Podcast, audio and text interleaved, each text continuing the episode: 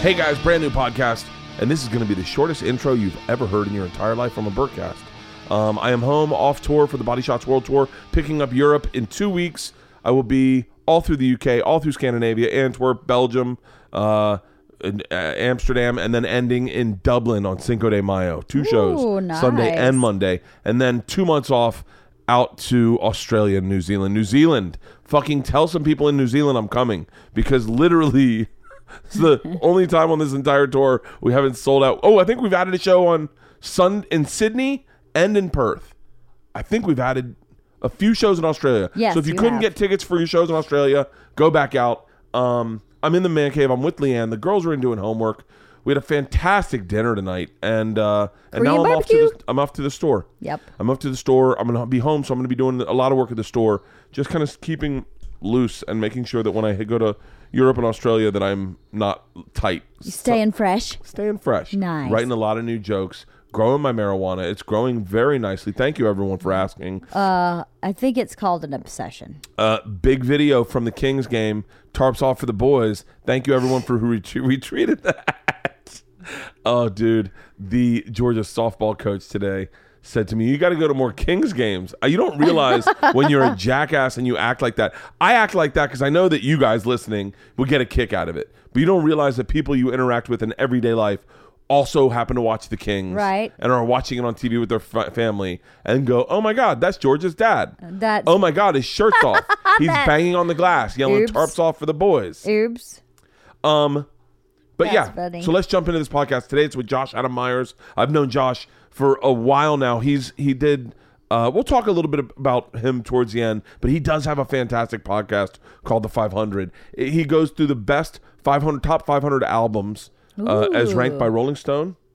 Is it Rolling Stone? I think it's Rolling Stone. No, no, no. It's the top 500 albums uh, ranked 500 to 1 and he goes in with a comedian and they dissect it we'll talk more about him listen i want to talk to you about Hims new product um, if you know Hims if you're familiar, familiar with Hims they are all about male wellness and Yeah. everything about them is super easy for the consumer it connects you straight with doctors online who evaluate you and appropriate prescribed medication that can help physical symptoms of anything Uh, but what they have now is is a beta blocker. That's technically what this is. Um, it is a pill that reduces anxiety levels. If you're terrified to give a speech, your throat gets tight, you've got a presentation, an audition, a meeting with the boss, your hands get sweaty, your heart races, you get a little shaky voiced, you get performance anxiety, this is your pill. I was on beta blockers uh, during Trip Flip, right when we went to Fiji.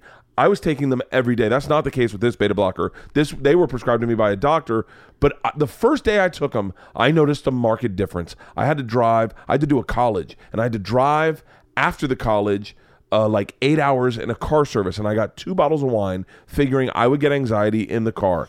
And the whole car ride, I kept looking at that wine, going, Why am I not drinking you? I don't want you. I don't need you. The panic that makes me drink in those situations just simply wasn't there. And I am telling you, that is exactly what this pill does. It is a game changer. If you get anxiety like that in performance based uh, times, this is your pill. All you, I'm being dead serious. Super easy. It's delivered right to your front door in discreet packaging. This means no awkward doctor's appointment. Don't let performance anxiety get in your way. Take action at forhims.com. My listeners right now get a special offer. You can get started for just $10 right now at forhims.com slash Bert. That's forhims.com slash Bert. That's for F O R H I M S dot com slash Bert. Forhims.com slash Bert. Um, see the website for full details and safety information. Um, but yeah, I have taken these pills and they are they are fucking game changers.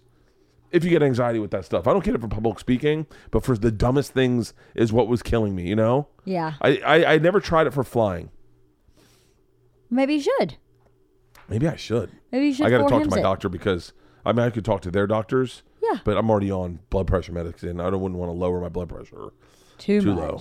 Then you just be so chill. This podcast is also brought to you by Leesa Mattresses. Leesa knows how important rest is to a better life. Leesa is a foundation of a healthier, happier you.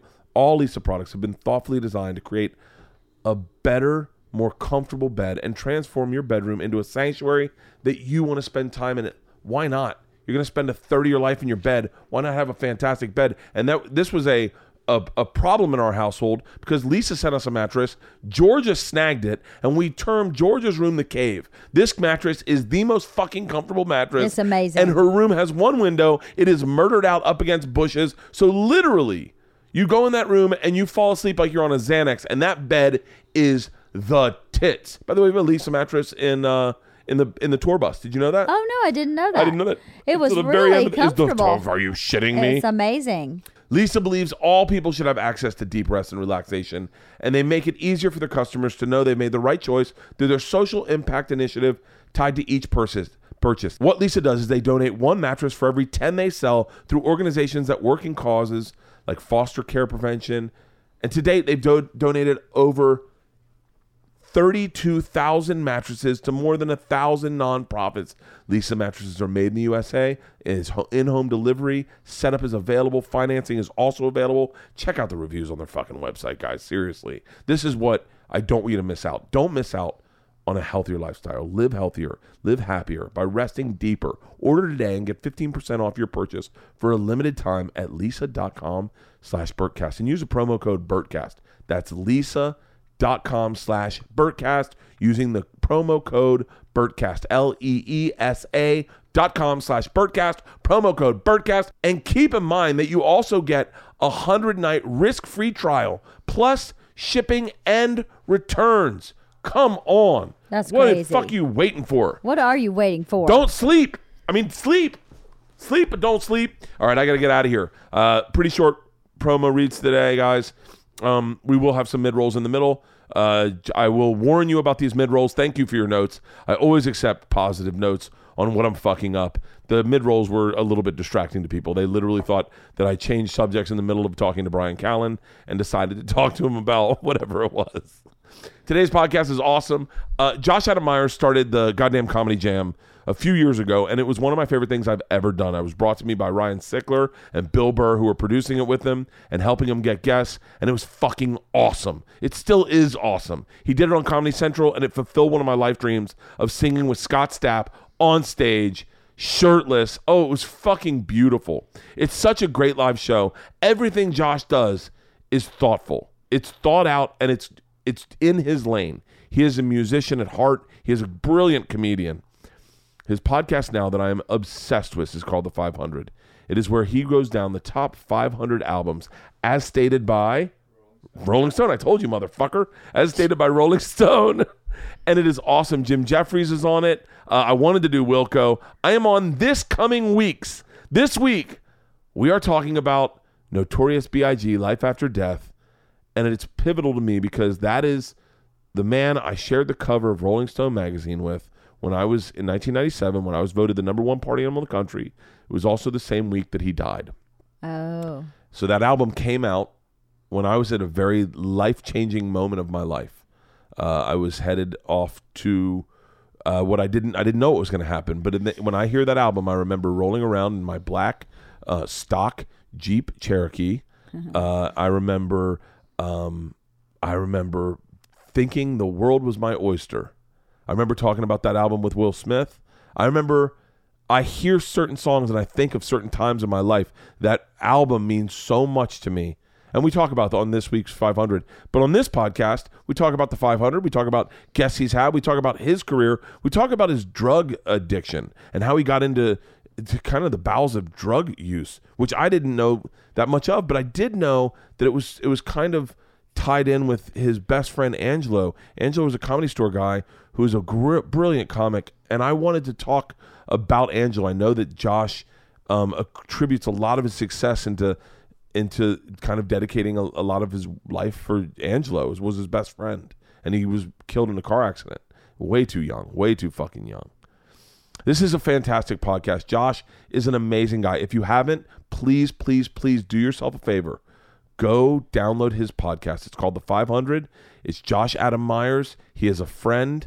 He is a fantastic comic. And today, he is the guest on the Bertcast. Ladies and gentlemen, Josh Adam Meyers.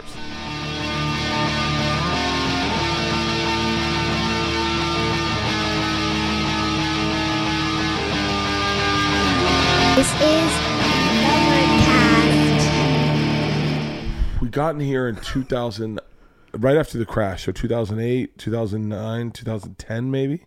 Georgia was in first grade, so now she's in ninth. So n- nine years, eight years. Yeah, you said crash. You mean like the economy Yeah. crashing? So when Yeah. the economy crashed, you struck. Dude, I got very lucky. I've been very lucky with finances in that I don't I haven't made a ton of money in my life, Yeah. but when I have made money, it's when the market is opened up.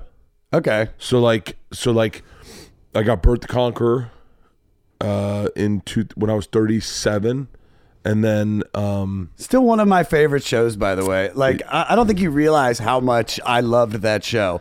I loved everything that you did. I was like, it's, and then when eventually when I met you, it was like I was actually like starstruck at first. but then it's also was funny because the first time I really got to hang out with you, you were in chaps and a uh, American flag men's uh, tight Michael Phelps underwear. that wasn't the first time, was it? It wasn't the first, but that was like that was like right That was at the first time we hung out. That was one of the first times I really hung out with you. yeah, yeah, yeah, You know yeah. what I 'cause we, mean? we had done something in Montreal before, but- Yes. but, that was the first time we hung out. oh god, I forgot about that. Yeah. That was in a room of like 30 people at a 7 p.m. show, and uh, and you, that was the first time we told the Creed story. I was I, that that show was so dialed in for what I liked. Yeah, There's certain people that really I believe um excelled in that. Not I didn't excel in the singing, but the story leading up, I I Oh, that's all good. you. And I and I think the frontman energy I loved. yeah, But like like uh, me, Mateo Lane, obviously, obviously, yeah. yeah. But like uh, I remember seeing Ron White do the fucking "Give Me Back My Bullets." The, oh, by the Lynyrd Skynyrd Yeah, song. and he had the hat. You honestly have been a part of two of my favorite moments in the goddamn comedy jam. That one was at the Roxy was the fucking coolest thing I've ever been a part the of. The cock socks uh doing red hot chili peppers and and it's not even just like the the being free on stage and basically you know one quick move and it's literally Oh. you know a sex crime Yeah. but um but also when you did Scott Stapp on the TV show yeah, that to me, dude, I don't know if you realize this. While you guys were singing, I was backstage like weeping because it was so beautiful. it was so. um We should talk. I guess we'll talk about that up front. How did you How did you come up with that idea? How did that How did that manifest itself? the goddamn comedy jam. So, so I don't know if you ever did it, but Sarah Tiana and Laura Valdivia used to run this show uh, at the Unknown Theater. Did you ever go there? It was on the corner of Santa Monica and Seward, and it was like one of my first experiences in the LA comedy scene. Like I started in August of 2008 and immediately met like Angelo Bowers and Jerrod Carmichael and Yasser and all the guys I started with Byron and they used to go there to do that show. And so we went there, and I wasn't very good at stand up yet, but the uh, the owner of the theater had all these instruments, and then as soon as the show ended, it became this huge party. And the guy brought out all the instruments, and uh, I just love it. it's like it's almost like he's trying to get on the podcast. he wants to get on here so bad. I don't know how much you can hear of it, but like literally, he shows up whenever I have a fucking podcast. My old one was worse. Yeah. he would Gabriel. He would. he would bring merchandise and then try to get on my podcast and sell the Oh, merchandise. you're fucking kidding me. I swear to God, he'd be like, "I have a dresser drawer that I got at a swap meet. It's beautiful, worth a thousand dollars. Do you need rose shears? I have rose shears with my initials and my logo on them. And then he'd do. He'd put an a, a orange on his leaf blower and do tricks where he blew the orange up in the air to try to distract us. You know, you could just schedule him on a different time than you're releasing the It's- podcast. it's It's, way- really that simple. It's the way it works. It's the one. I, I don't know why he doesn't show up on Thursdays when I'm not in town. yeah, he knows. But so you were doing that. so we're doing this show, and the owner of the theater was just this eccentric druggie that loved the party, and the show would end. And then all the comics would start bringing out instruments. And because I was a better musician than I was as a comic, I just kind of let it. And what I started noticing was there were so many comedians that loved to sing and so many people that were like in, that had that musical ability. Then Laura and Sarah dropped the show. I took it over and I brought this house band, Elemento P, on. And so they basically brought people on and off stage. Um, and so when they walked on stage, that meant the comics time was done. But at that time, when they would get back up there, all the comics would start fucking around with them and start doing songs. And so uh, I, came up with the idea back in 2010 and then just sat on it. And then I started it in 2000 and and like 11 the beginning of the year but it wasn't really what it became and then it just fell apart because i was doing it at a shitty theater and then literally when 2014 when i just was like i don't know what to do anymore. I had done the new faces route and and and the industry was like well we don't know what to do with you. You sing you're dirty you do all this shit. And i was just like all right. And then i was like you know what? Let me try this show idea out. And so i some guy was like, like you know, we need to do a show, and I was like, well, how about this idea? And he goes, oh, this is perfect. And then literally the next day, I ran into Burr at the comedy store, and he came right up to me after a set and was like, dude, we got to jam again because Bill, I met Bill there at the jam. He used to come for the Unknown Theater. And we used to always talk music, and he was like, "Dude, I'm I'm playing drums again. I want to do it." And then I was like, "Well, I got this show idea." And then I pitched it to him, and then he was like, "I'm in." Yeah. And then at that moment, that was when it was like, now it's off to the races because now I, remember, know I, could sell it out. telling me. I remember Sickler telling me we got this show we're doing. Bill Burr, we did. We just did one. Bill Burr was on it. You got to do it, man. You got to do it. And I was like, oh, that's right up my fucking alley. I love that idea. You you came in when you did the JFL one. The first JFL experience was was cool, but it was like we we, we scheduled the show at like seven p.m. Yeah. it just like people really didn't know about it, and it's just it just never really took off in Montreal until a couple years later. But the one that you did at the Lyric was still one of my favorite shows because you did plush Yeah. right after Scott Weiland died. Yeah. Um, you came in chaps and the American flag fucking underwear. Yeah. And it was also the show where where Louis showed up. I just posted that picture today because it's my favorite picture of all time because Louis looks so uncomfortable. Oh, yeah. Because you're you're putting your genitals like very very close to him in the picture, and you're Yeah. just like got this huge cheese on your face, and he's just like, yeah. Sarah was there. Sarah Silverman. It was it was uh, Joe DeRosa. Joe DeRosa, Matt Fulchiron, Sarah Silverman, uh, Louis C.K., and you. yeah. And I remember, yeah, I remember I was in my vlog then. Oh yeah, dude. You were- that's the, everything was with the camera, I was like going around. everything and editing it, and oh, that was a good. I, You were that was- ahead of everybody. You you you were you were on vlogging before vlogging was even a thing, dude. I'd be vlogging. I'd be vlogging. Uh, yeah, that was a great one. That was a really great one. I remember Sickler telling me about it long before that, I guess. And then what was the maturation of, of it going to Comedy Central? So, so immediately Ryan introduced me to the Duffies after the first show because the first show just took off and there was already a little buzz about it. And so the second show, industry started showing up. I remember like Ryan Moran was there and like a bunch of like like a Charlie from South by, and it was just packed uh, with industry. And then Ryan hooked me up with the Duffies. And the Duffies immediately got the idea and were like, "We want to take this on." And I was like, "Okay," because because Ryan vouched for him and we sold it to CW literally immediately. Like I think we the deal signed for the production company in December. By February, we pitched to CW as like a throwaway. Yeah. and they bought it. Like Yeah. in the room, they were like, "We love this idea. This is great." Then uh, they held it hostage for six months, and then it got up to the head guy. He dropped it, and then we went to JFL again, and that was actually not again the first time we went to JFL. They loved it, and so it just got really a lot of buzz there. And then when we got back to LA, we pitched to Comedy Central, our second pitch, and it was like Gary Mann and Jonas and Ryan and Jordy, and and they just and immediately you could see like like Gary just get really excited about it. It was also I'm not gonna lie, dude. I when I'm excited about something, Yeah. it's just like I I just my love and my passion just comes out, and so like I took over in the fucking pitch and sold him. I mentioned you taking your shirt off. I mentioned like Ali Wong and just all these people that they loved, and then we got an offer two days later, and then it was the hour special, um, and then it was uh, to series. Like it was it was great. It's it was it was uh it was the coolest it was it was also in a time when like produced shows or what was hot at the festivals. Oh yeah, It was like I remember you guys were like you guys did almost every festival. We did do every festival. I mean, we did Bonnaroo and Bumbershoot and Outside Lands a few times, and then we've done Montreal consistently. Uh, Moon Tower, we, we're there every year. Small ones. It, it was great, man. Because it was great for me too as a comedian. I didn't take advantage of it as a comic because I wasn't doing stand up as much as I should have been. Like Yeah. the jam came out of my frustration with stand up comedy.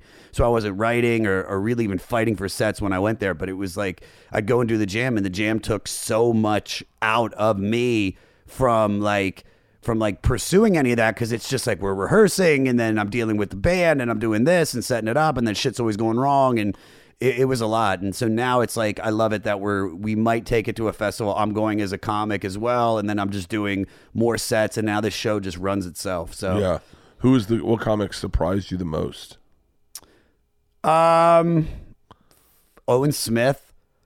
Owen Smith did uh did BBD Poison, and he brought Vanessa Graddick and Tiffany Haddish as background dancers. This is before Tiffany blew, Yeah. and it was just he couldn't sing, but he did all the verses, and then I sang the backup. But it was just the whole organized. Like he came out with like what they had their own shirts on that they made, and they had a dance worked out, and it was it was just one of those like special moments of the show that just completely blew me away. I mean, there's like dude Mateo Lane. Yeah.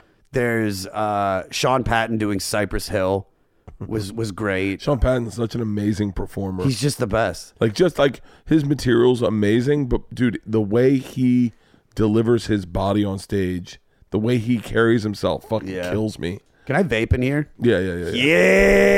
Yeah, fuck yeah, dude. Am I the first dude to vape? I vape to escape everybody. No, someone uh someone else vaped. I forgot who.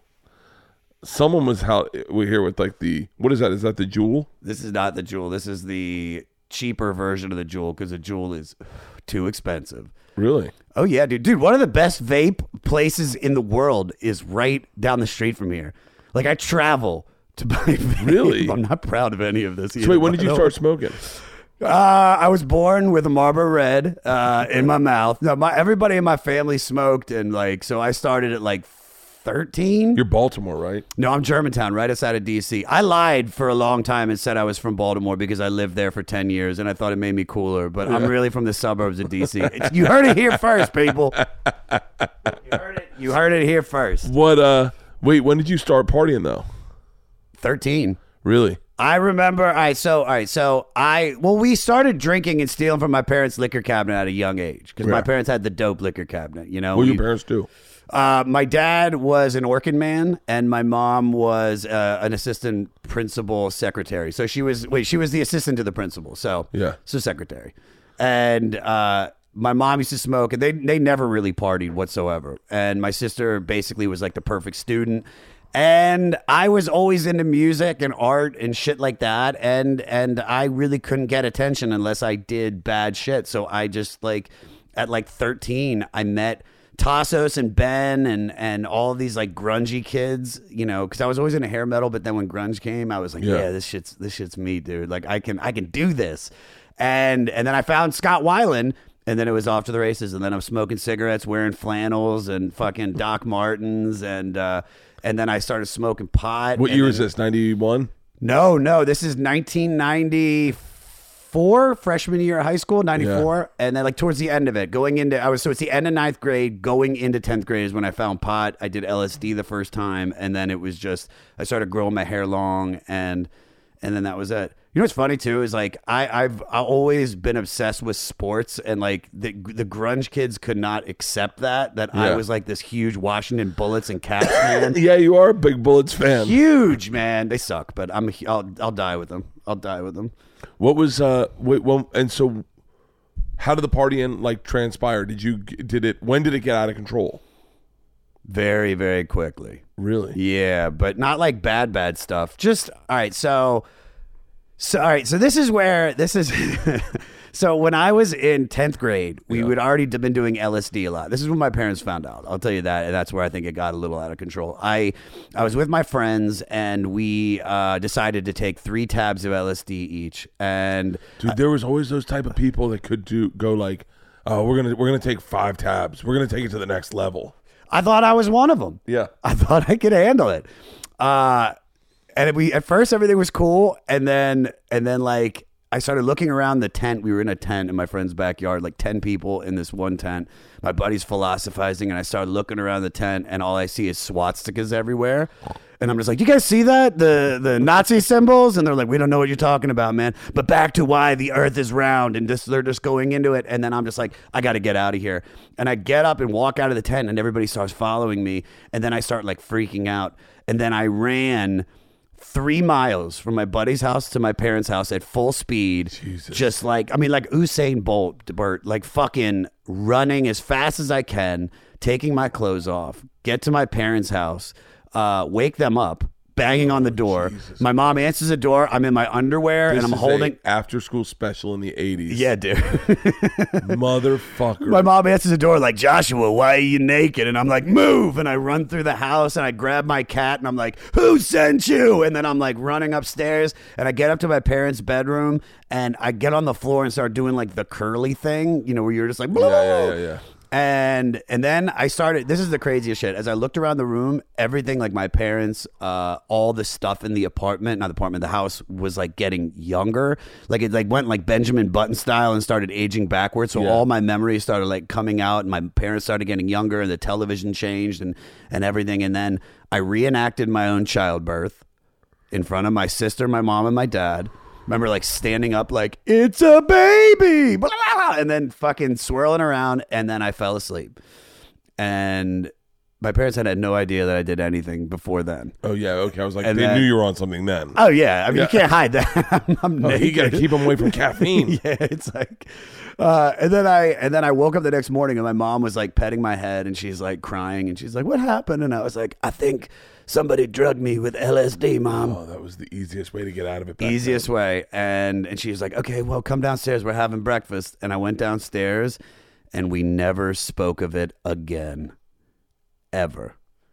Never talked about it Whoa. not until i actually headlined the hollywood improv and my mom came to the show and like right in the middle of the set i just stopped and i was like mom do you remember the time i had a schizophrenic breakdown on lsd she's like oh yeah i remember but that was it. That was like when that was when my family knew, and then it kind of became not I wouldn't say like a problem, but I was like being watched, and because they had never done drugs or anything like that. So then I, I started after that happened. It just kind of made me want to experiment more because it really like Oh my opened my, brain up.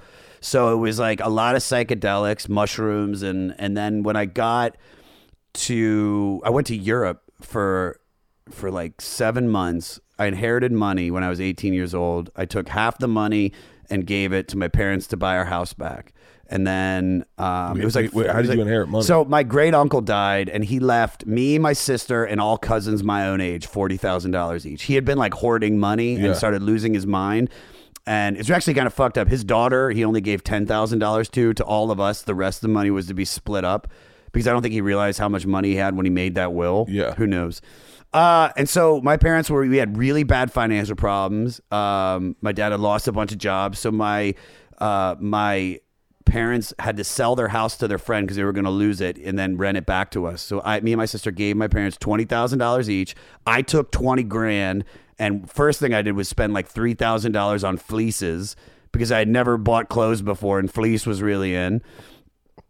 and I was always cold, man. And then uh, Fleeces. fleeces were big, bro.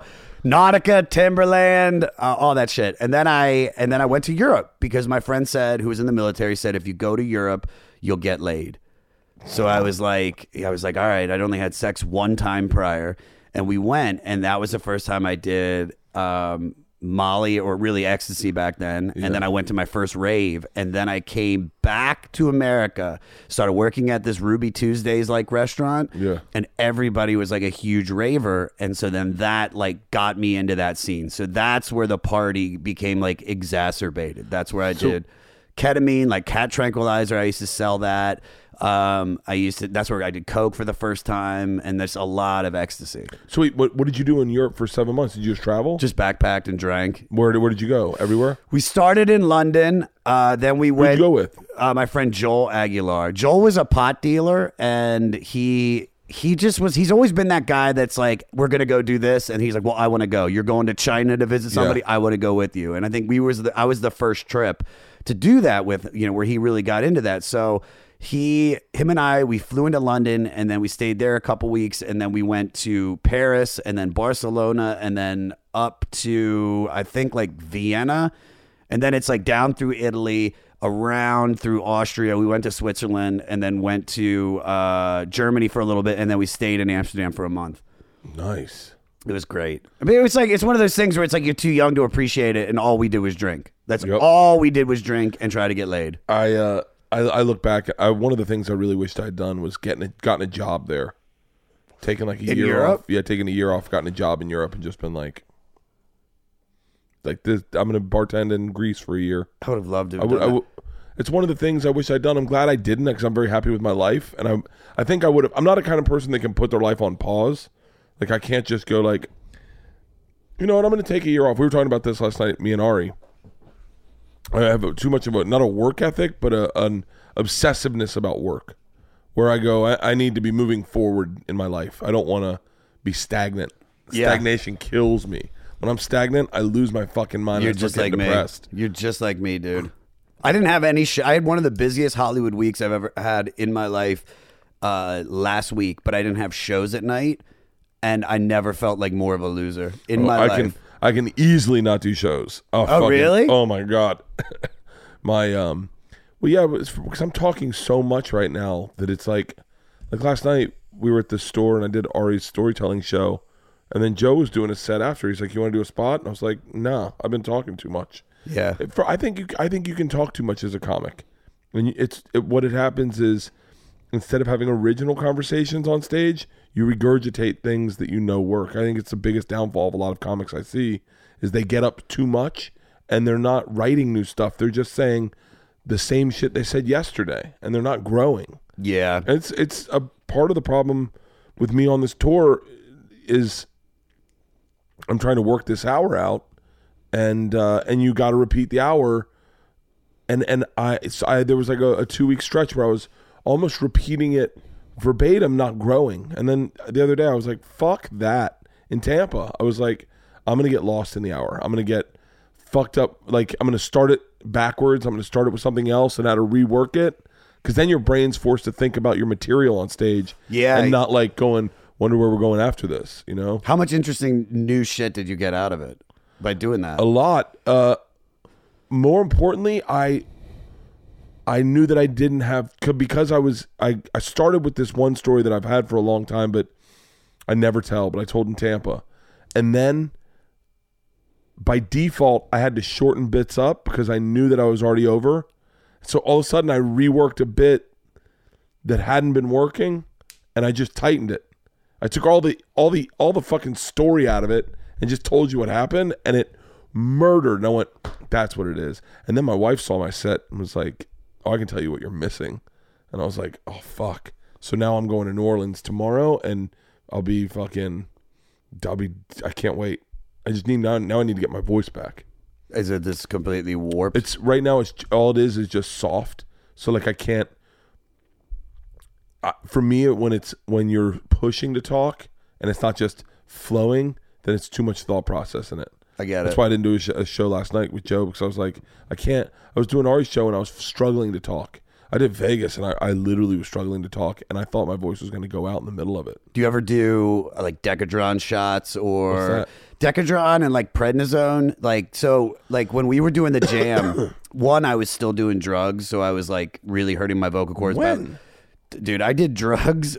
To be honest, all right. So the jam that we did, the first time you did the jam, not in JFL, but that December show, uh, I had gone to like a pain management doctor and got, and scored like ninety oxy thirties. So while you guys were all on stage, I was going into the bathroom and like crushing them up and snorting them, and then just like running out on stage, like yeah, just fucking, Yeah. just not feeling any pain. So I was damaging my vocal cords that way. I was singing improperly, and then I wasn't getting enough sleep, eating right, or doing anything to take care of myself, I'm doing a lot of that. which is the most important thing. Mm-hmm. You need to you need to take care of like your you need to get enough sleep more than anything because that's the only way they heal naturally. That and not talking. Um, and then I think like two months after that, I had vocal cord surgery. I had uh, I had a nodule and a polyp on my cords. But I was just losing my voice nonstop, and so I was surviving on like anti-inflammatory steroids, which can actually hurt it even more if you do it a lot. But like in a pinch, if you're like if you're in Vegas and there's five thousand people waiting for you to go on, and you your voice is is just really fucked up in the morning, just like have them give you a Decadron shot, and you'll be able to get through it. Really? It literally takes all the inflammation away. But you, but what's, but the thing is, it's it's just putting a band aid on like a much bigger problem, and it can make it worse over time. But that's what I was doing until I had the surgery, and then I had the surgery, and and that saved everything. Yeah.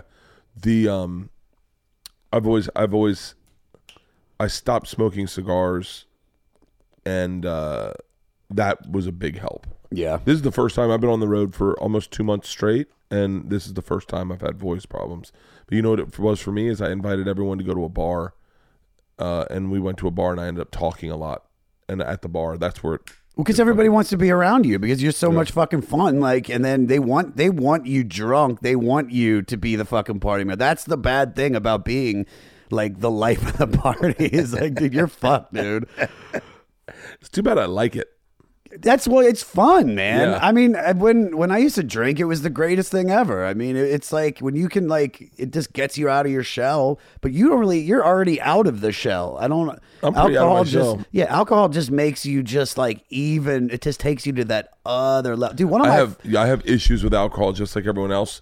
Like my issue is I watched Joe last night have a beer, have a shot, smoke a joint, have another beer, and get on stage. I cannot do that. What do you I- mean? I can't do it. I can't. I can't. just do that little or I you need no, no, no, no. I, I can't do any of it. I don't enjoy it. It makes me dizzy. Like if I had no, if I know I have something going on. Yeah. Like Ari poured me a drink before I went on stage last night. I was like, I can't drink that. I can't now. I can't drink at all before I go on stage. Really? I didn't know all, that. Not one bit. I really thought that you would do you would just like, you know, the more loose you are, the more like No. I, Loose if you I are. If I get drunk on stage, it, you can hear it in my voice. I sound like a hippie, and and uh, and I and I get lo- I get I meander. I get very gluttonous. You say man, you say like man a lot, and start talking about Arlo Guthrie. I start going like, bro, like you know, like I just it's you can feel it in my act. It's fucking really bad. Yeah. I I think it's bad. I mean, I, there's times like in um, there's times I will drink on stage where I'll, dr- I'll but I cannot get on stage drunk. I can't go on stage with being buzzed at all because I'm it.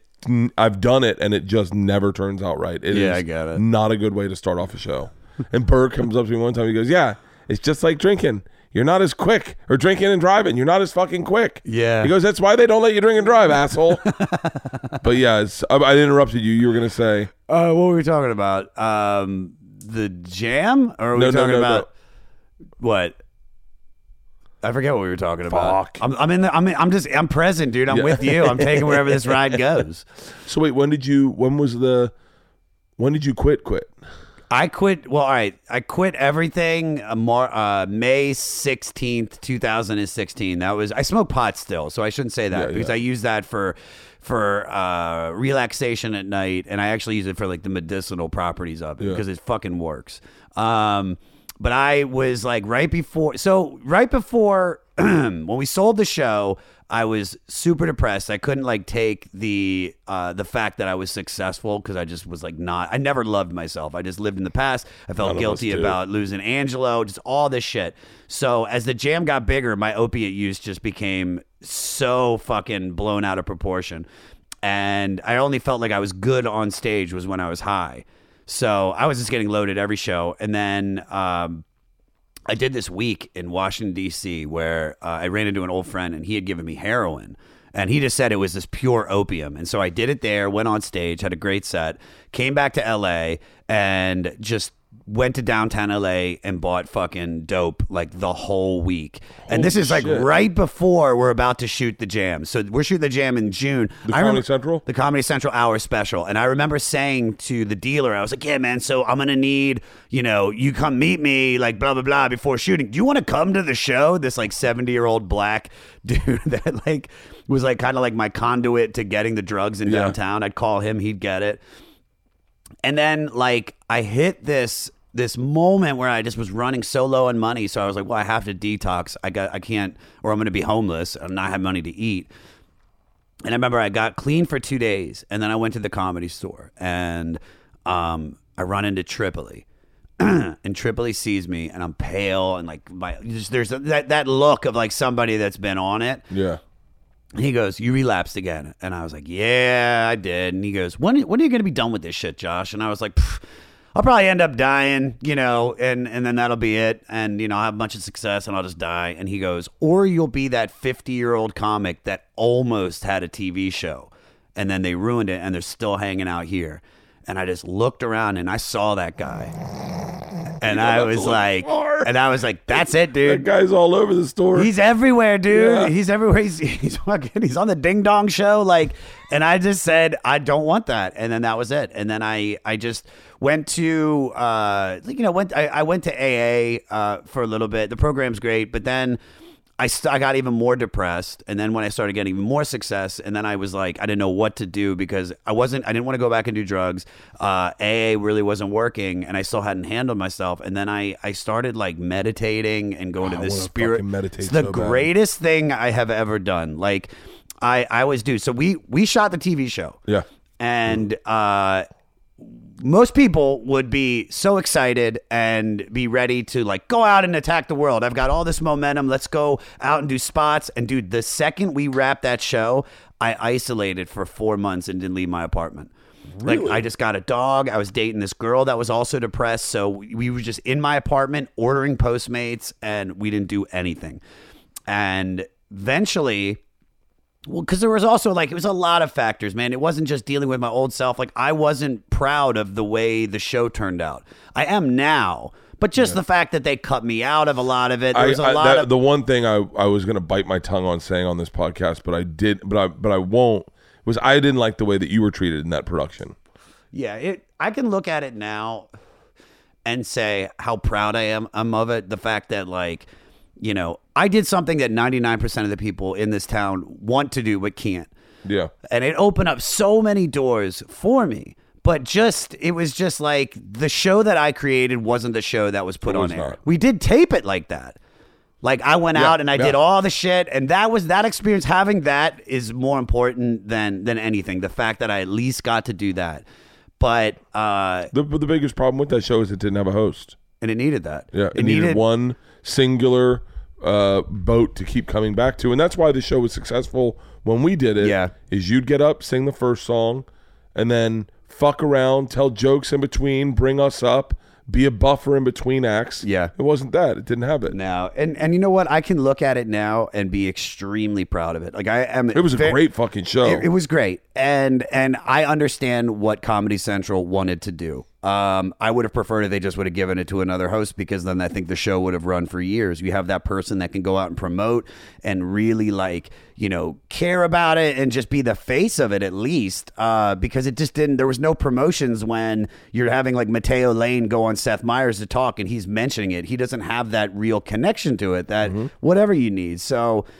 I isolate for a long time, and then it was like almost a year to when we shot the the series. I I was dating this girl, and she took me to this this spiritual guide because I was like. I opened up to her, and it was a new girl, and I started getting back into stand up and finding this love for wanting to be around people again. And I go to this. She takes me to the spiritual guide slash clairvoyant, and he's she's like, I want you to keep an open mind, you know, but this guy will help. And i, I meet this guy in Ojai, and this dude looks like, you know, like a, a hippie version of John Goodman from Big Lebowski, like has on the exact same kind of outfit. Yeah. He's overweight, and he's like, so uh, he's like, I've been st- I studied in India for forty years under this Maharishi and worked with this guru and this person, and he goes, what I do is I read energy, and we're gonna do a series of meditations, and uh, and I just want you to keep an open mind and we do two meditations and it's just literally pulling a picture up and he's like also saying how he's going to be clearing the energy and he's like you're running at 6% um when you're supposed to be running at 100 so i'm going to clear as much of that waste all that shit that's blocking you those filters the ego all that stuff.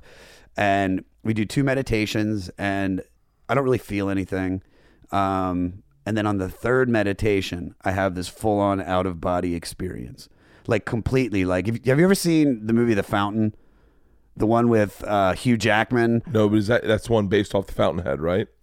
I don't know. I don't it's know. it's the No. one that takes place over like three generations. It's about it's about Hugh Jackman and his Definitely girlfriend. She's dude. It's so it is so good though. It's like Darren Aronofsky film, the guy that did Pi, that did Requiem Yeah. for a Dream, and there's a scene in it where like Hugh Jackman like is like I don't know what's happening, but he's just like like light is coming through his mouth out of his ass, and he's just like ah floating in this deep meditation or whatever the fuck it is, and that's the way I felt.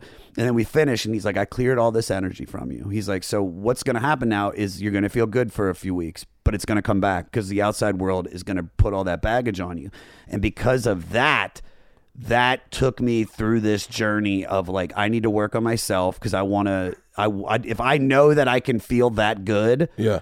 through without using drugs like i want to try to get to that. And then I I went to the spiritual guide another guy and i've been working with him for about a year. And then i went back to therapy and and then i just focused my attention on shit that i really care about again. Like stand up i actually really care about. I respect my material now. I love getting up on stage again uh, and just being me and, and leaning into that and not trying to do what the industry wants me to do uh, and and then I, I got I created the 500, and that to me is like my It's, favorite. it's, it's the best thing you've done so far. it is my fa- dude. it's it- fucking brilliant. Thank you, brother. It's brilliant. It's Thank brilliant. Uh, It's a, it's it is uh I- when I discovered it I had that panicked rushed feeling of like of like how, how do I get more of it? Uh, Yeah. how, how do I get on it? How do I who do I ta- who do I I want to text someone and talk to them about it? Like it's fucking brilliant, man. I want to talk to you about that in a second. yeah. I mean, we should talk about it now while people are still listening. You don't want to save it till the end. Yeah, dude. But wait, what? Uh, so the podcast is you go through the 500 greatest albums. Yeah, it's Rolling Stone magazine's list of the 500 greatest albums. The most depressing part is when you go when we get to number one, I I should be 50, and I'm like, fuck. Yeah, you dude. might need to double up. You might need to do two I, a week. I need, but that's the thing. Everybody says that, and I need time to absorb the record, bro. I need to listen. I listen to the album like fucking- 20, 30 times. Fucking, get fucking listen to it on double time. I, that's why, but no, but that's I think that's why it's funny too. Is that it's going to take so long, and it's like because also I think the audience they they love the podcast, but they also really I think want to absorb the record as well. Mm-hmm. And also there's nine there's like a million other podcasts that they're listening to, so I want to give them the full time to at least get one listen of OutKast Aquemini or Steve Earle Guitar Outcast Town. Aquemini was such a great fucking one. Thank you, buddy. As, because that's one of my that's one of my favorite albums ever. But there was part that was with Byron, right? Yep. That was there's parts of that that I didn't know what I was listening to or what I was hearing. That hearing him explain it. By the way, there should be a you should do a side podcast with Byron where you guys go through and explain rap lyrics because I fucking was like I was like that's what he's been saying. Yeah, that's dude. what like it, that was a fucking great one. Thanks, man. That was that was. You know what's funny about Byron's episode is so I had the idea, and uh, first of all, I was doing another podcast and just completely different about sex, drugs, and rock and roll, and I was just practicing getting used to being a host, and then I went through this like complete existential breakthrough where I was just like, all I want to do is feel something. I want to experience something. I just want to be moved daily. And so then I saw that list and I was like, I'm going to go through every album one day. I'm going to spend one day on each record and I'm going to post about it. And I'm going to go through 500 albums over 500 days. And then uh, on the third day, Jim Jefferies reached out to me and he's like, the Stone Roses records means so much to me. The stories I have. And then it like hit me like an epiphany, like that's the fucking podcast I've been waiting to do, man. Genius. And so I taped with Byron immediately. And then I went and taped eight more. And then I realized the show had changed so much that I want that pilot episode to be what really what it is now after the after I figured it out. That Yeah. I think it wasn't just a conversation, it needs to be focused and find these questions out. And so I went back and re-recorded the pilot with Byron. Really? And and so we did that one twice I'm looking on the but list. still, but we still got all the shit out that was good from the first one because Byron's like one of my best friends. You know, we Yeah. lived together for two years and and uh, it was just fantastic, man. And Byron is like was the perfect person to do that episode because he was living in Atlanta when all that shit was going down. Yeah, he was. Uh, hold on one second. I'm gonna. I want to so everyone can find your podcast. It's called The 500 With Josh Adam Meyers. Mid Roll Reads. Mid Roll Reads. What are they? These are mid roll reads. This podcast is brought to you by Calm. I absolutely love Calm. I have copy I'm supposed to read, but I'm going to tell you about it. Calm is an app you can get on your phone and you can meditate with it. You can do a 10 minute meditation. I do one every single day. I've been doing them before I go on stage, and they really bring your energy to a standstill and ground you, and it is a game changer. I was introduced to Calm by my daughters who use it as, as a sleep aid. They have guided meditations on issues like anxiety, stress, focus, including a brand new meditation every day. That's the one I use. My daughter used sleep stories, which are bedtime stories for adults designed to help you relax. Head into a magical lavender field in the south of France. Stephen Fry with Stephen Fry, or explore the moonlit jungles in Africa. I'm telling you, I use this every fucking day. It is a fantastic app. Meditate. Everyone talks about how great meditation is. I don't have the time to go to TM, but I do have the time to get this app and put it on my phone right now. Bertcast listeners will get 25% off a Calm premium subscription. That's what I have at calm.com slash Bert. That's C A L M dot com slash Bert. Get unlimited access to all of Calm's content. You want it. Trust me, you don't know. If you don't think you need it, you need it. I need it. I could not get through the day without this app. It is fantastic. Get unlimited access to all of Calm's content today at calm.com slash Bert. Get calm. Stop stressing. This podcast is also brought to you by Brooklinen. And look, you're going to spend a third of your life in the sheets. You might as well upgrade your bedding.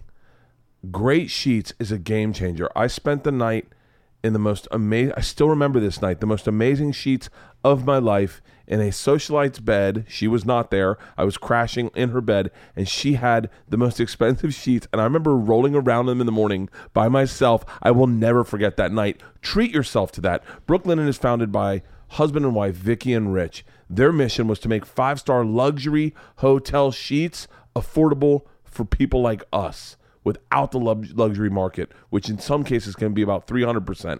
It is the fastest growing bedding brand in the world with over 35,000 five star reviews. Those are legit. You can't pay for those. These sheets feel great. But they look great too. They have tons of different. We got a blue set today, and Leanne lost her mind and was like, They're so pretty. I know. I wish I had gotten more. Mm-hmm. And then I wrote a hundred jokes about sheets because they were sitting on our floor. My Brooklinen sheets are the best. We're putting them on tonight. I will be getting in bed with them tonight. We just got them last night, and then we opened them in the middle of the night.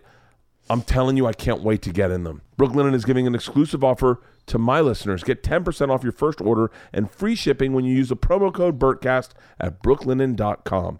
Brooklinen is so confident you're going to love their product that all their sheets, comforters, and towels come with a lifetime warranty.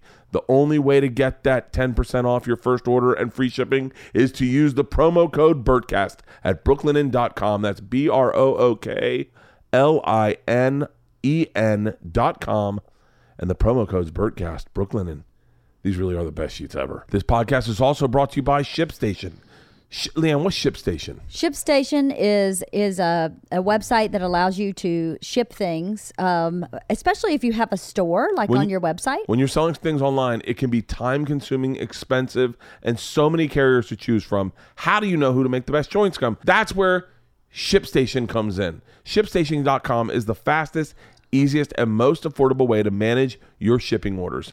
Do we use ShipStation? We use ShipStation. Yes, it is uh, synced with our Squares- Squarespace website merchandise store. So it, it imports and exports information between the two accounts and makes Yeah. shipping super easy. No matter where you're selling, Amazon, Etsy, your own website, ShipStation brings all the orders into one simple interface, making them super easy to manage from any device, even your cell phone. They work with all the major carriers UPS, USPS, at FedEx, even Amazon fulfillment, so you can compare and choose. This is, you are using the same stuff that the Fortune 500 people use to ship their stuff. You're getting the same deals they get.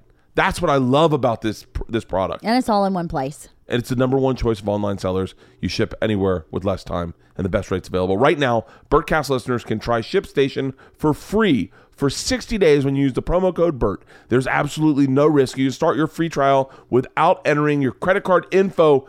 What? Without entering your credit card info, just go to shipstation.com, click the microphone at the top of the homepage, and type in BERT. That's ShipStation.com. Then enter the promo code BERT. ShipStation.com. Make ship happen. If you just put 500 Josh in, let's see what comes up. I can't find it on my fucking thing. Right. Oh, I got it. Never mind. It's it's it's it's in my podcasts. So you've got the you just did Pearl Jam Vitalogy, with Joe List. who's seen the band 40 times. This is how, dude. Let me tell you something. This is how how dope. Like I I, I know I'm doing on this podcast because Joe List told um, one of his buddies, who then I talked to later, said Joe was was so arrogant, not arrogant, but he was cocky because he knows so much. And he goes, I never felt more stupid because Josh kept bringing up not only the shit that I knew, but taking it even further. Dude, I have two researchers that I talk to daily. Like I'm Yeah. literally spending 10 hours on each record. This is like great. I've got to do D'Angelo Voodoo right now because I'm doing that with Michael Rapaport. And I'm like trying to figure out how to break that down and compare it to his life and find out all these questions. It's especially fucking hard brilliant. when there's when the lyrics to D'Angelo Voodoo is all just like, uh, yeah, I feel like making love. That's every song. And I'm like, all right, how can I find out about Mike from that? But it's great, Wanda man. Sykes, Earth, Wind, and Fire. That was great. Uh, Big J.R. Oakerson. She's with Cyndi She's Lauper. so unusual by Cyndi Lauper. He chose that. That was Really? like that's a record that means so much to him, dude. Kiss Destroyer with Jeff Ross makes total sense. That was he. He made me a fan of Kiss. Yeah, he's a he's like a legit fan of Kiss. Legit. Um, ZZ Tops with Chris Porter, Albert King with Sinbad. That one that we taped that. I it, for a month we were going back and forth. He was supposed to do it, then he got snowed in in North Carolina, and then he got sick, and then it's like literally that came out January second. I finished taping that show at 9 p.m. on January 1st because I waited for him. Wilco Yankee Hotel Foxtrot with the Sklar Brothers. Let's talk about Wilco for a Sure. second. That album changed the way I listen to music. How so? Um, I was I was a big hip hop guy at the time. I've always been a big hip hop guy, but I've but I was in a band and you know and I and I appreciate music, but I I wasn't listening to anything thoughtful or or thought provoking Okay. at the time, and someone told me, "Oh, this band Wilco, they self-released their album. They had bought it from they bought it back from the studio and then put it online and then it blew up and there's this documentary Am I trying to break your heart? Or Yeah. I think I think is the name of the documentary. That's it. So I bought the documentary and I watched it and then because I was into documentaries and then I drove home from Sacramento and I listened to the I was when I was working at Laughs Unlimited and I was listening to it walking to the club and uh I think Ashes of American Flag was like I was like hey I don't need music to like pump me up. I can have music that kind of just sings a song to me while I walk. Yeah. Like I I can have music that just goes let's slow down things today. Let's let's go into this old record store. Let's listen to music and be on our own music video. And I went, holy fuck! Like, because I for that everything about music was like get my heart racing and get me like like it tri- I was at the time I was Who let the dogs out? Who? Dude, I ran into the fucking guy like- that I ran into the guy that bought the rights to that. Do you ever hear that story? no, I didn't. I was this guy was at my show in somewhere in fucking North Carolina. He was at a he was at a, a resort and there was a band playing Who Let the Dogs Out. The guys who wrote it. Yeah, the And he went Baha up- Men. And no, no, it wasn't. did- the- no, it was not the Baha Men. It was another group of just black dudes at a fucking retreat. And he went, "Is do you guys write that song?" And he's they're like, "We did." And he was like, "I'll buy it from you for five thousand dollars." And they were like, "Done." So he bought it for five thousand dollars, took it to the states, had it re-recorded with the Baha Men, and made gazillions. Gazillions, dude. I remember, dude, I remember when I used to DJ like middle school dances and that song came out. That was a rap, dude. I, I drop Who Let the Dogs Out, and then the crowd went bananas. Trick Daddy was my was Take what, it to the house, dude. Uh huh. Trick Daddy. I, I mean, I only listen to music that like Scarface, The Fix, that was Yeah. like, I, the way I was taking in music was like, get in your car, put your sunglasses on, sit back, ch- chair lean back, always like lean back, like Yeah. almost you could barely see over the hood, or or it's like it's like oh yeah, like, and then that Wilco album changed, and I listened to it over and over. I didn't uh, on the whole ride home that night. I drove back from Sacramento and I just listened to it over and over and I was like, whoa! And then I became obsessed with Jeff Jeff Tweedy. I wa- then I rewatched that documentary. Then I then I bought all the back ones like uh, Being like There, or is it- AM radio, Yeah, the, uh, being there. the whatever the other one I'm forgetting is Summerteeth. Some of your summer teeth. Yeah. And then and then anything they came out with. I mean, to this day, if I am gonna go snowboarding or ride a motorcycle, I listen to Wilco Wilco, that song, uh Wil Wilco will be there for you, baby, whatever the fuck. I listen to that Wilco Wilco song. That is my anthem of like being in the moment. Yeah. But but I was I'm so excited to listen to the Sklar Brothers. It's dude, you know what? That's that is where I really saw what the podcast is going to be because it's extremely funny because it's it's them and Yeah, me yeah. and we have such a good rapport. But they were so honest, you know. And that's the thing about the podcast is that it's like it is funny, but like it's I don't it, I can't say it's comedy. I can't say it's music. I can't say it's drama. It is just It's just good. It is just good. It's just be- good. beca- it doesn't need to be. I, when I listened to Ryan uh, Sickler, the pilot one, yeah. and I was like, I've always wanted to get into. Who did he do? B, not BB, BB King, live at King? Cook County Jail. I was like, I've always wanted to be into BB King, and then you guys breaking down why you should be into BB King, like what what you should be listening for to get yourself into BB King. I was like, this is what I've wanted. Like, I was I, I can't fucking I can't tell you how great the podcast is. It's just fucking perfect. Thanks, man. I was jealous that we didn't have it over at All Things Comedy. And I, like immediately, I was like, why didn't why didn't how come we didn't talk to Josh about this? How come we didn't get what what what with, with that because I love because Bill's one of my closest friends Yeah. and and it's like I I met with a whole bunch of people but I think what I decided is after I because I gave up the rights to the goddamn comedy jam too quickly and I'm not nothing against any of them I just was like I want to see what I can do solo right now and then see how far I can take it move. and and it's right now we're you know we're we're really we're just crossed 10,000 downloads an episode uh, some episodes are getting like 30,000 like should be Burr, getting and way more. It will. It's just people don't know about it. Yeah, so I'm just trying that- to oh, yeah. figure out for a way to get to get the word out. It's like dude, I care about this thing more than anything I've ever done. Like it's, there's it's dude the goddamn comedy jam as a first project out there as a first thing of like this is a produced show. This is my first tv show. Is one hell of a thing to follow. This is better.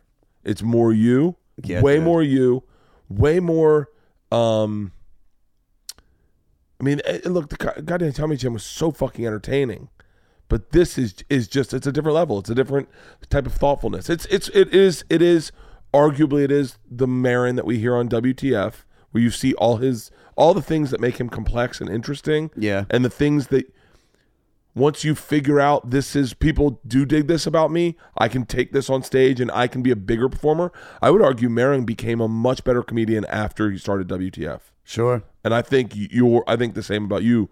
You will blossom. Having done this podcast, you will blossom in these things that you've learned. They'll become the subtle references in your act that people fall in love with. I'm thinking it's I mean it's you've only you're still very young in the business, but when I go it's the best thing you've ever done, I haven't done anything that good. Oh, come on. I know I'm being dead serious. I've had a bunch of shit travel channel shows. They're so good though, My, dude. my last special was pretty fucking good, but it's not like a body of work that's going to be entertaining people until their kids go to college. I love you. I lo- you know why? It's and I think it's it's it's why a lot of us are successful is because you know like you when you love to do something Yeah. and you don't give a shit how people perceive it you're just like i love this this is me i want to put it out there and and you put love behind it, it, it it's in passion it's like people feel that and that's what i'm noticing people are saying back to me it's like you know other people could have done this but i don't think anybody would love it and, and No. put more passion behind passion it than josh passion. Uh, The only the only the only reason I'm a good uh, stand up is that I I'm not. By the way, I'm not even that good, but I'm so passionate about stand up that the amount of time I think about it hmm. is going to overwhelm the guy that's more talented than me that doesn't care about it. Yeah. Like I just love stand up. I could sit. We were telling. Sit. We were sitting at the back bar last night. Me, DeRosa, Ar- Ari, and Rogan, and we're telling fucking Robert Schimmel jokes. I just I love stand up. I I could talk about stand up. I every fucking waking minute. We went on that ski trip to Utah. That me, looks so much and, fun, and dude. Ari, and all those guys. Patton and Normand and uh, and and um, and Ryan O'Neill, All we did was talk about stand up. Over, we were on a beautiful mountain, and we stopped skiing to go have a beer and bullshit about stand up. Yeah. We were sitting on a mountain just drinking and talking about stand up. And then at one point, we're like, You guys just want to go ski down to the bar and just talk about stand up? We're like, yeah. And we just skied down to the bar and talked about stand up. I could sit with people who love stand up Yeah. for the rest of my life. I don't, I don't, that's all I need in life is stand up. I It's- love it. It really is. You know what? Like, because I, when I first started, I I had the group, and that's the best Your- thing. who is your group? My was You, group- Brian, Angelo. No, so it's me, Angelo Bowers, Jerrod Carmichael, Byron Bowers, uh, John Shefsky, and Rell Battle, and then like assorted others like Johnny Scortis and Nate Hurd, and you know, and then you had the comedy store people like Jade, Tony, and Benji. But that was basically our class, Matt Edgar. And that was the most exciting time of my life because Yeah. we had all started. We uh, are all like, nobody's getting anything. So we're just helping each other out. And so, oh my God, Jerrod got a show. Angelo got a show. It's like, we're going to go and support.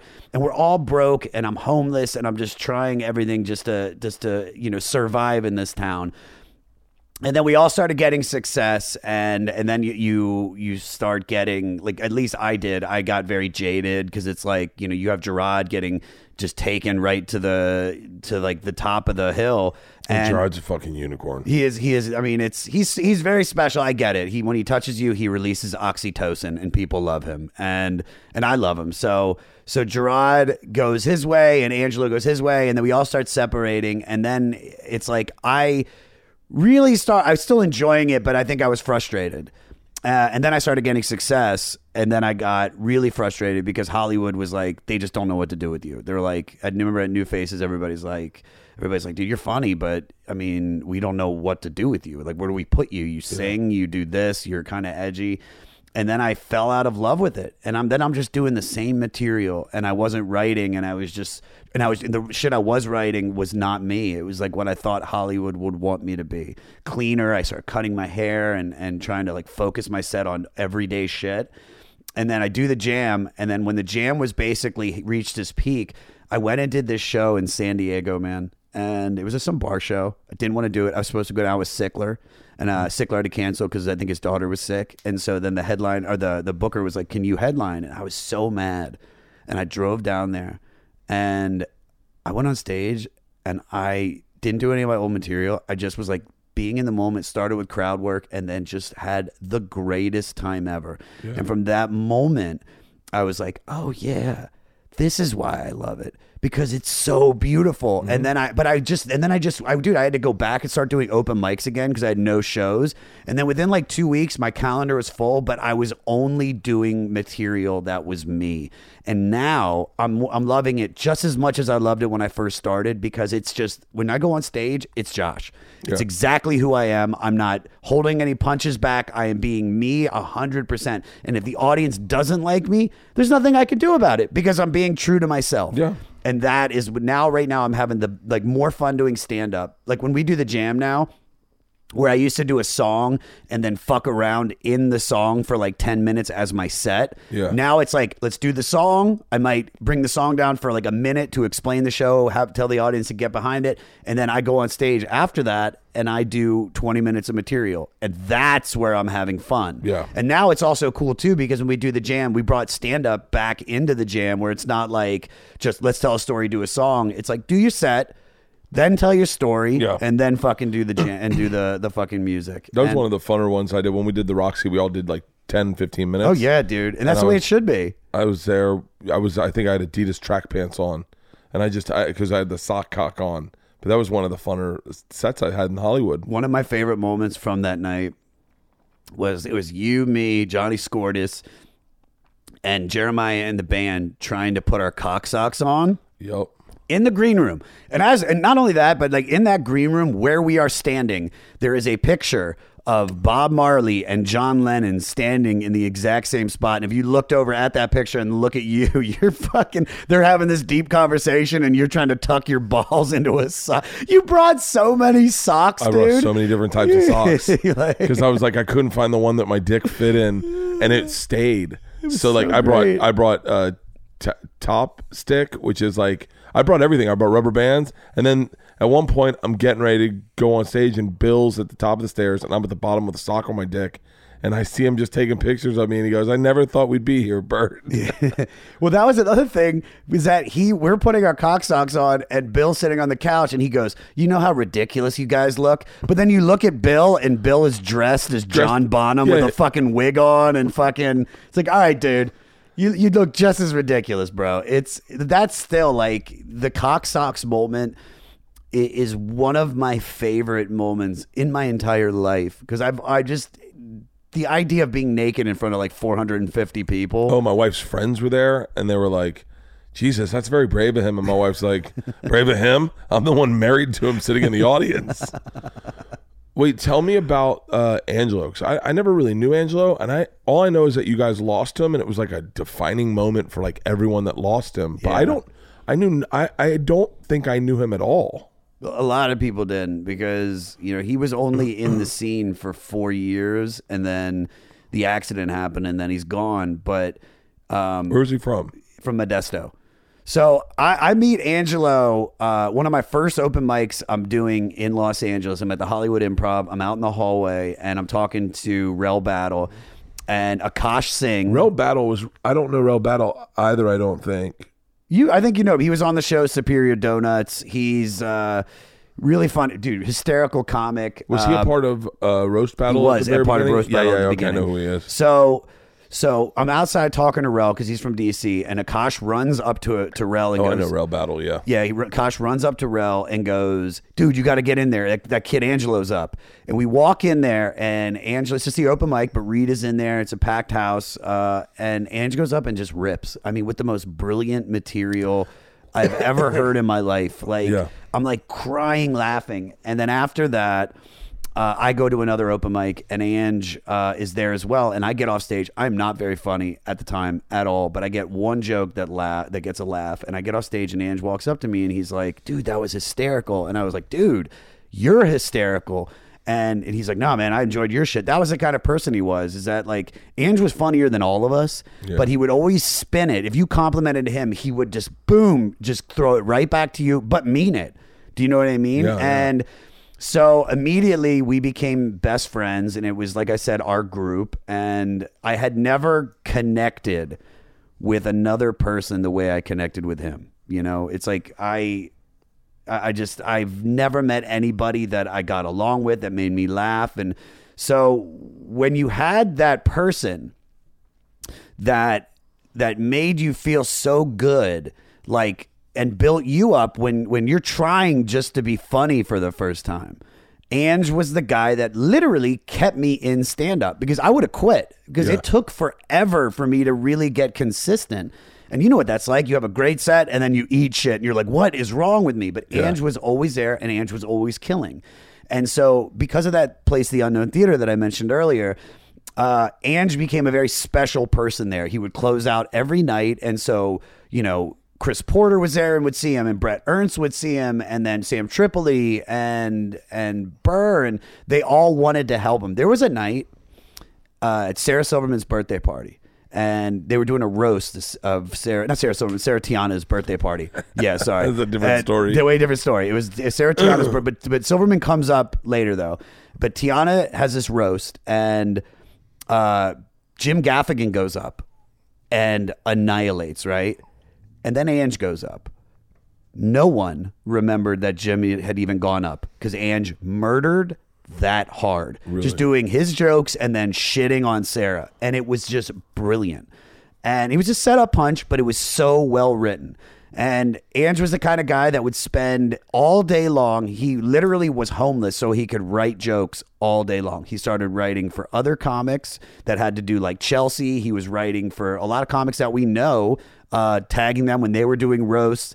He never had social media, was against it completely. And uh, people couldn't believe that because he would have killed Twitter so he starts getting bigger and and you know he's probably going to get past at the store and at this point everybody loves him and everybody just loves how great of a comic and person he is because it was all like people always said they never hugged at the comedy store until Ange came around because he'd give you this big bear hug. And so uh, Ange then um, gets uh, does this show, and this is actually a, re- a weird turning point in in what the story is, where Ange does performance anxiety, and which is a show at like a uh, at like a sex shop, and somebody's running late. Sarah Silverman's running late, and she. Uh, they're like, hey, put Angelo up until she gets here. And Ange goes up and just annihilates. And then Sarah Silverman sees him. And then as she's getting going on stage and Ange is coming off, she says, Wait here. I want to talk to you. And then she like literally is like, Here's my number. I want you to call me. I want like I want to work with you. I think you're one of the funniest people I've ever seen in my life. The next day, Ange was at my house and he spent the night and uh, I wake up in the morning and he's gone. And it's like early too because I was going to the gym at like seven. And I and I call Ange, he won't get back to me. And then around midday, I'm at work and he calls me and he's like, "Man, I I was having these weird heart palpitations, so I had to go to the hospital." And he's like, "I'm like, how'd you get there, dude?" And he's like, "Well, I walked." And I was like, "You, why didn't you wake me up?" He goes, "I didn't want to bother you. I just you guys were asleep." That's how like special of a guy. He's like, "Oh, well, Josh is sleeping, Brittany's sleeping," and so Ange then got diagnosed with cancer. What? And yeah, he had they found a tumor in his chest, and that was making his have this irregular heartbeat. And so he had gone to he had gone back to Modesto to get it all taken care of. And I called him every day, but during the whole fucking time, man, he was like sending me text messages. It's like uh just like the funniest shit about having cancer. Like he's like, Yeah. the doctor says it's cancer and I don't have representation. Like he would just like make these like really like ridiculous things like to to just deal with it. And then he got back into town uh, in December, or it was January really, where he got a clean bill of health. And then Ange and I were uh, going to, I met Angelo. Uh, after I just gotten back into town, my girlfriend had just broken up with me. I didn't know what to do, but I knew I had Ange. And then um, me and him went to go get food, and then uh, drunk driver ran a red light and hit the car and killed Ange, and and then I was in the hospital for two weeks. Where where were you? What what what intersection? You know where the Capitol Records building is? yeah. Right there, dude. Corner of uh, Vine and Yucca. Dude, that's the most frustrating thing in the world to hear is that a drunk driver that you can be doing everything right and a drunk driver will just end your life. Yeah, it's it's. Did you guys get hit on the side?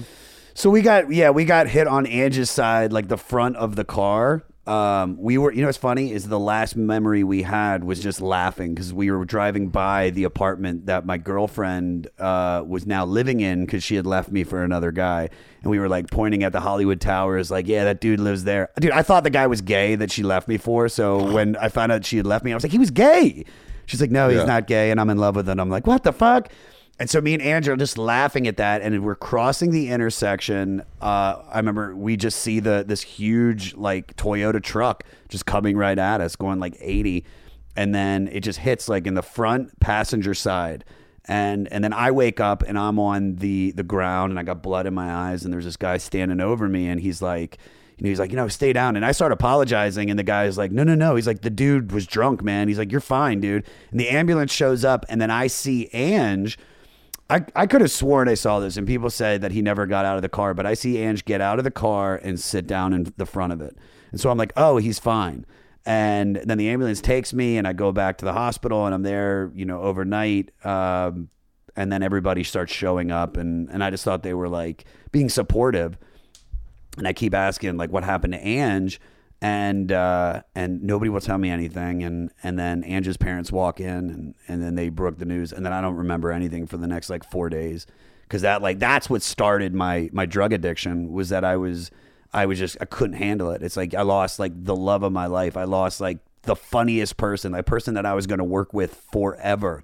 But now I finally dealt with it. And I've used the way Angelo, the reason people loved Angelo is because, dude, he was just such a special person. It was all love. Yeah. Dude, when when we I remember there was a time we drove out to do this show in the city of Orange and we get there and there's like two people and I'm like, dude, we just drove an hour for this shit. And he's like, Why are you mad? He's like, we get to do stand up. This is great, man. Yeah.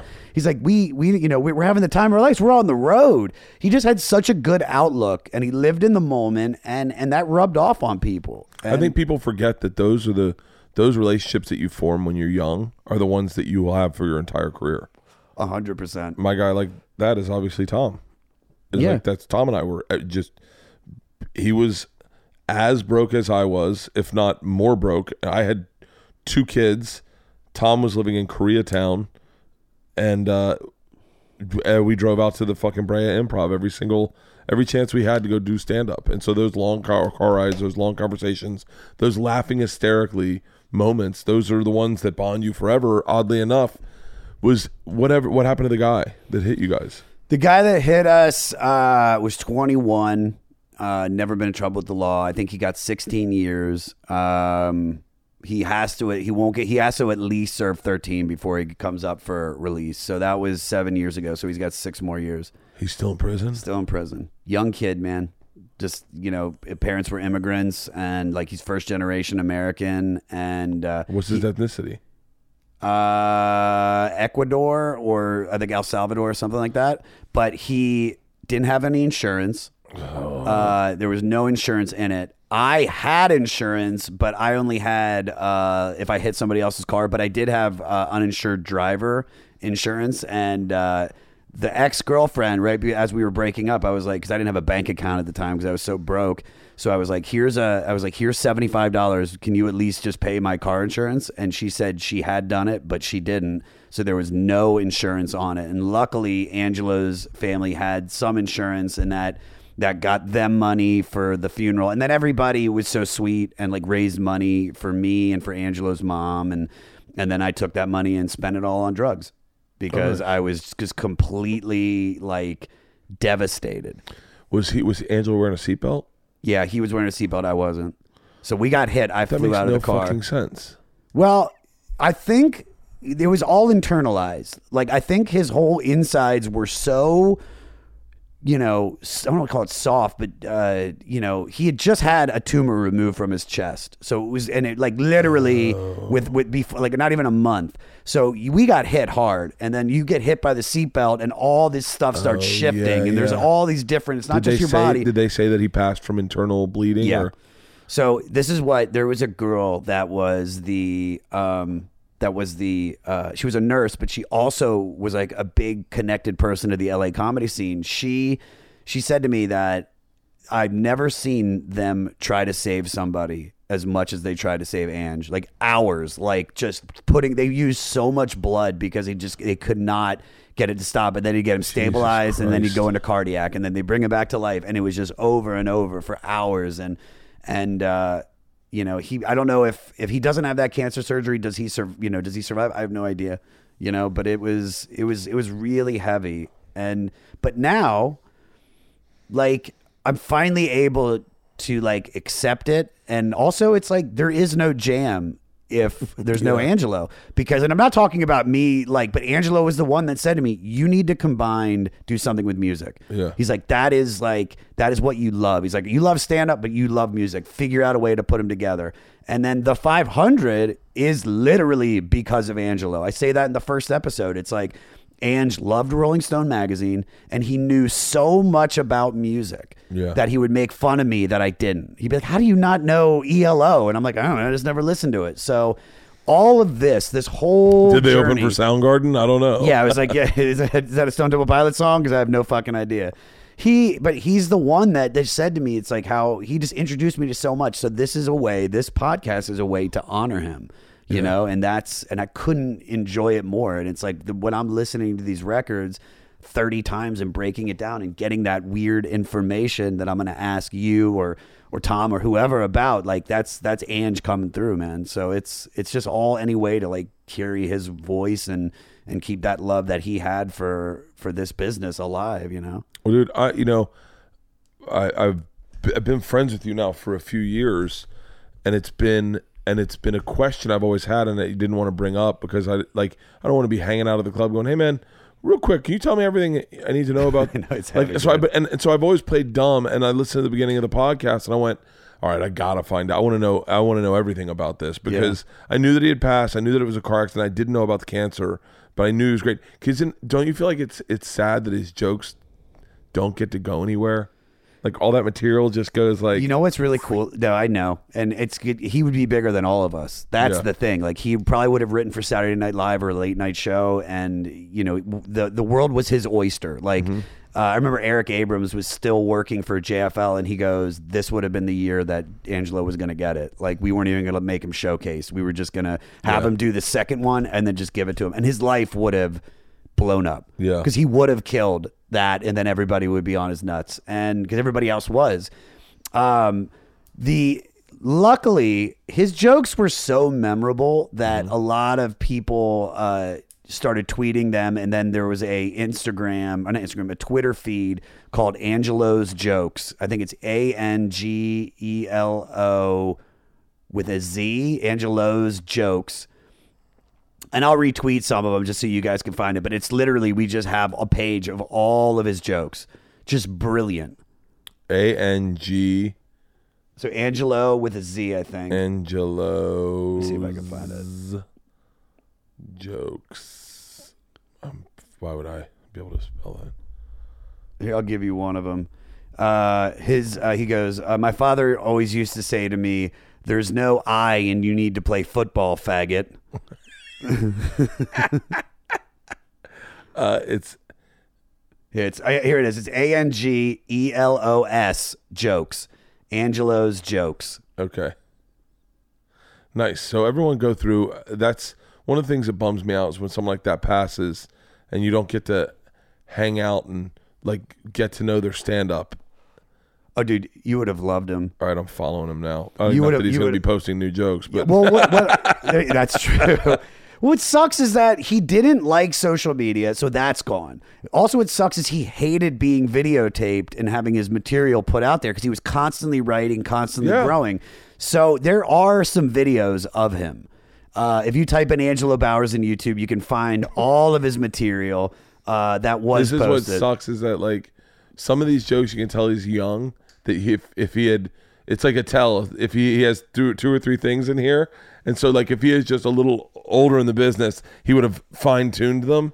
Oh my god, dude! I'm telling you, like me and Jerrod always said, it's just like there was nobody funnier than Angelo Bowers. Everybody believed that, and everybody, and just this. The the thing was, the world and the L.A. comedy scene was really just starting to say, this guy is so great, dude. I remember when he died. uh Aristotle made a made a, a documentary to play at his tribute of just question, just asking people like Fahim, Kyle Kinane, Bobby Lee, um, J. Chris Newberg, me, Yassir, Sarah Tiana, Tripoli. Just we all just told our favorite Angelo story. Yeah. He also had the, one of the favorite myths about Angelo. Angelo had the biggest dick anybody had ever seen. This nerdy guy.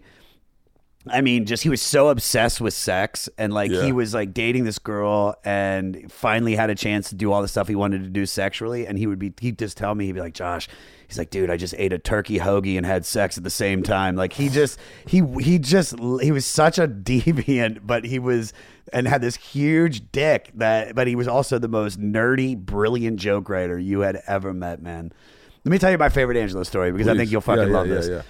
Um, me and Ange always used to say, um, you if you're if you're in a comedy contest and somebody has a disability, you're gonna lose. Yeah. that's just the way it is. You Yeah. can't beat the, guy with the disability. So Ange is going to do his first showcase for Just for Laughs. Uh, it's at the Laugh Factory, and he goes on the list, and I'm with him. And uh, Samuel J. Comroe is on the list. Samuel J. Comroe, very very funny comic man. The guy's hysterical. He has Tourette's, and he he's a crusher, dude. This guy is hysterical. Yeah. Uh, and so I noticed, and I point out to Ange, I was like, "Yo, you have to follow Samuel J. Comroe. And he, dude, he's gonna crush." And Ange just starts getting nervous, right? So we're in the back, and Sam J. Comroe goes on stage, and I'm what I say had the greatest set in the in the history of stand up. Yeah. the greatest set ever. Doing like Cocksucker. just oh my god, just uh. like you know when I get a haircut, like you know I can die. Just like it's just whatever. He is annihilating Yeah. to the point where when he gets brought off stage, the host goes up and has to calm the audience down. Like, all right, guys, calm We've got more show." We've got more show going on. Ange is so nervous. And as he's Angelo, they introduce Ange. He walks on stage. The audience is still kind of like humming. I mean, beating the table, crying. And Ange walks up there and he goes, You guys aren't going to believe this, but I also have Tourette syndrome. and just all the comics in the back just dying oh. laughing. And this woman yells out, "That's mean!" And he's just like, "I could give a fuck." And that was that was Ange, just this brilliant, fearless guy that just had a brain that just knew how comedy worked. Yeah. Well, dude, I think he would be very happy to see where you're going. Because I'll tell you right now, man, I'm glad to know that you're not like I, I I knew you partied, but I didn't know the extent of it. But I, I'm so happy for where you are right now. Thank you, brother. The fact that you're so back into stand up and focusing on the stand up and the podcast, I really feel like your your ship is about to take off. Like like your ship. Yeah. You know, I think when the goddamn comedy jam blew up, that was your ship, but they made you sit and coach. Yeah. You should have been flying that ship. I needed others to make that succeed. You know that. you, that you know what you got to do what you got to do to get by in this business Yeah. and i think and i and i don't think i don't think you got fucked i think it could have been better with you at the helm or not who knows Who knows? but dude this new podcast is so fucking awesome and i think it'll introduce you to a bunch of people that will then it'll be you finding your fan base and then going starting off that first run of small theaters where you're doing like 600 seaters adding nights i think it's I, i'm really happy for you man Thank you, I'm buddy. really, really I, happy I've, I you. couldn't be more excited doing this, man. It's it's it's like like you said, dude. It's like one of those things was always trying to connect with people and not just fans, just just the people Yeah. that I work with. And after I lost Angie, it was so hard. And so to use this podcast as a way to sit down with people that I fucking love and respect and really connect with them, and that means more to me than anything. So I'm I'm I love this. Well, the podcast is the 500. What's you have anything else to promote? Uh, just go to just f- look for the 500 with Josh Adam Meyers. Uh, comes out every Wednesday. Bert, you're doing it. Well, yeah, what what do we know? What, What album? album? Yeah. did- Well, that you, Reg told me that you wanted to do uh, Notorious B.I.G. Oh, um, you know what's funny is I told Segura that you wanted to do Life After Death by Notorious B.I.G. and he goes, "That is the worst fucking idea." Well, you know why my my main reason is Why? Well, that was me and him were on the cover of Rolling Stone together right when he died. you were well, on the cover of Rolling. no, oh, no, my no, not my face, but uh, my article and his death were on Rolling Stone at the same time. oh no shit. Yeah, yeah, and and that album came out right when I got famous from Rolling Stone. Fuck yeah, dude. So that was my that album was like what I listened to uh, as th- everything took off for me. This is great. Then this is let's save it for the podcast because Yeah. that's going to be fucking brilliant, yeah, man. I can't wait, man. I love it, Dude, lo- well, congratulations. You know I love you. I'm so glad you Thank entered you, my brother. life because I've had so much fun working with you. thank you, brother. I love you to death. awesome, brother. Thank you.